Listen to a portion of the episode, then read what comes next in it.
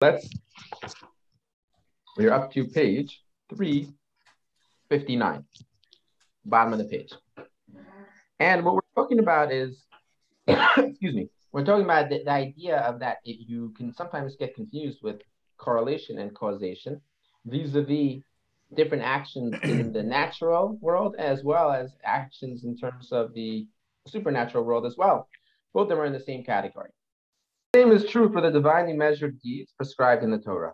You slaughter the sacrificial sheep, for example, and become dirty from its blood, from flaying its hide, washing its intestines, rinsing it, cutting it up, splashing its blood, arranging the altar's wood, and stoking its fire. Had God not commanded these acts, you would scoff at them and believe that these things distance one from God, not make one closer. But if they were done in their proper fashion, and you were then to see the fire descending from heaven, or you were to discover within yourself a new spirit that you were not accustomed to having in the past, or you were to have revealing or grandiose dreams, you would then realize that these are a result of what you did earlier. You would then understand that you had successfully attained the great thing to which you aspired. Death itself would not be a difficult prospect for you once you had achieved this attachment, as your death is merely the cessation of the body alone. The soul which attained this loftiness would never descend, nor would it be distanced from its lofty level. What is clear from all this is that there can be no closeness to God without divine command. Furthermore, one cannot know God's command without prophecy. It cannot be attained through reasoning or logic. The only way, therefore, that we have any connection to God's will is through our trustworthy tradition. Those who transmit, transmitted God's commandments to us were not just a few individuals, but instead were quite numerous. There were also great wise men who received their tradition from the prophets in an unbroken chain all the way back to Moshe. And even if they had been less than this, and there had only been Kohanim and Levites and elders incessantly transmitting the Torah, that would have been reason enough to rely on their tradition, right?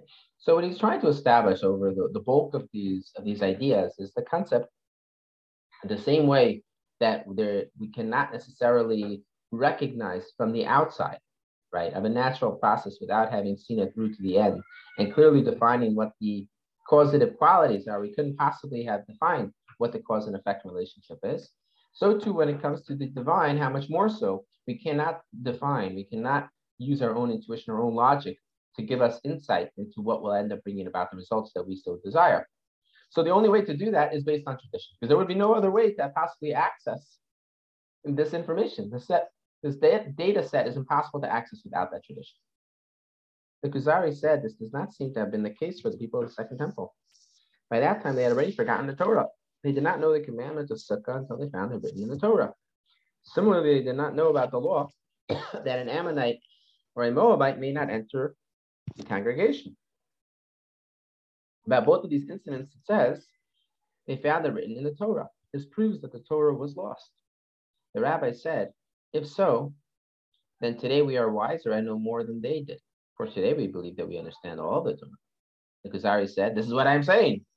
The rabbi said, if the commandment came to us today to offer sacrifices, do you think we would know how and where to do the slaughtering, how to collect the blood, how to flay the animal's hide, where and how to cut up the animal, how to offer it, how to splash its blood, how to offer the sacrifices, meal offering and libation, what song should accompany its offering, where the, what the Kohanim are obligated to do regarding holiness, purity, anointment, clothing, and so forth, how the Kohanim are supposed to eat the sacrificial meat, proper times and places for these things, and many other details which are too lengthy to mention.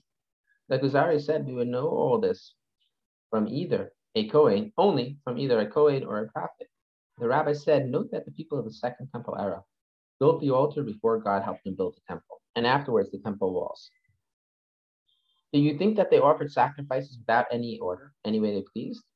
The Kuzari said, it does not stand to reason that they would be able to offer a burnt offering, a fire offering, a satisfying fragrance to God, a commandment which one cannot infer logically based on, you know, our own human logic alone, to the point where all of the commandments' components would be fulfilled to God's specifications. Furthermore, they must have known about the laws of Sukkah, for they knew about the laws of Yom Kippur and other laws more integral than that of Sukkah, all of which required incredible wisdom and a capable instructor. But what do we do with these passages in Nehemiah that seem to indicate that they were not familiar with the laws of Sukkah? The rabbi said, if a person knows these intricate Torah details, will he have any uncertainty about making a sukkah or about the commandment of not allowing an Ammonite or a Moabite to marry among the nation of Israel? Kuzari said, but if so, What does scripture mean by they found it written in the Torah? The rabbi said clearly the explanation is that the author of the scriptural text did not concern himself with hidden things. He detailed only those events which are famous and well known. For example, the author of the book of Yahshua did not describe the wisdom that Yahshua received from God and Moshe. He did, however, describe the day the Jordan River stood still, the day the sun stood still, and the day when all the males were circumcised. So all these events were well known to the public. The same is true of the other parts of Scripture, which document the history of the prophets, such as the stories of Shimshon, Devora, Gidon, Shmuel, David, and Shlomo. Scripture does not describe their wisdom or how they practiced the Torah. On the other hand, Scripture does detail Shlomo's great feats and great wealth. Also, none of Shlomo's wise acts are recorded except for the story of the two harlots that came before him. This is because the aforementioned took place in the presence of the masses, but the wisdom he displayed with the Queen of Sheba and others is not recorded, because the author's intention was only to detail those events which were famous and esteemed by the public. Those things which were highly regarded by only the few, however, were lost except for a few writings. In the same vein, only those prophetic teachings which are of pure and proverbial form have remained. People enjoy studying them because of their precious content and clear language. Likewise, only famous events in the times of Ezra and Nehemiah were recorded. The day designated for building of Sukkot was a famous day, because on that day, the entire nation anxiously took to the mountains to find olive branches, myrtle branches, palm branches, and branches of braided the trees to make Sukkot, as is written.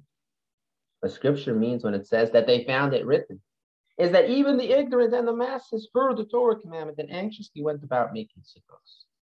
Learned individuals, however, never lost the smallest commandment, let alone a major one. The author of the scriptural text wished to extol the events of that day, just as he did in regard to the day that the masses divorced themselves from the Ammonite and Moabite women among them. It was indeed a great act for them to divorce their wives and children's mothers. Must have been a very difficult thing. One cannot imagine any nation enduring such self-sacrifice for the sake of its God, except for this elite people.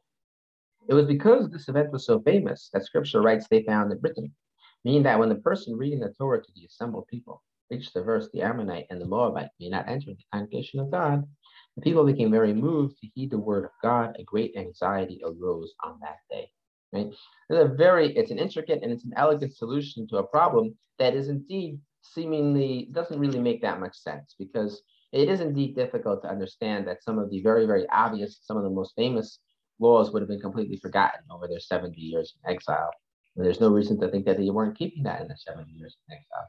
And it'd be very weird to say that it was forgotten. So this is a nice and elegant solution to this problem. Okay, take care, everyone. Have a wonderful Shabbos. Be well. Good night.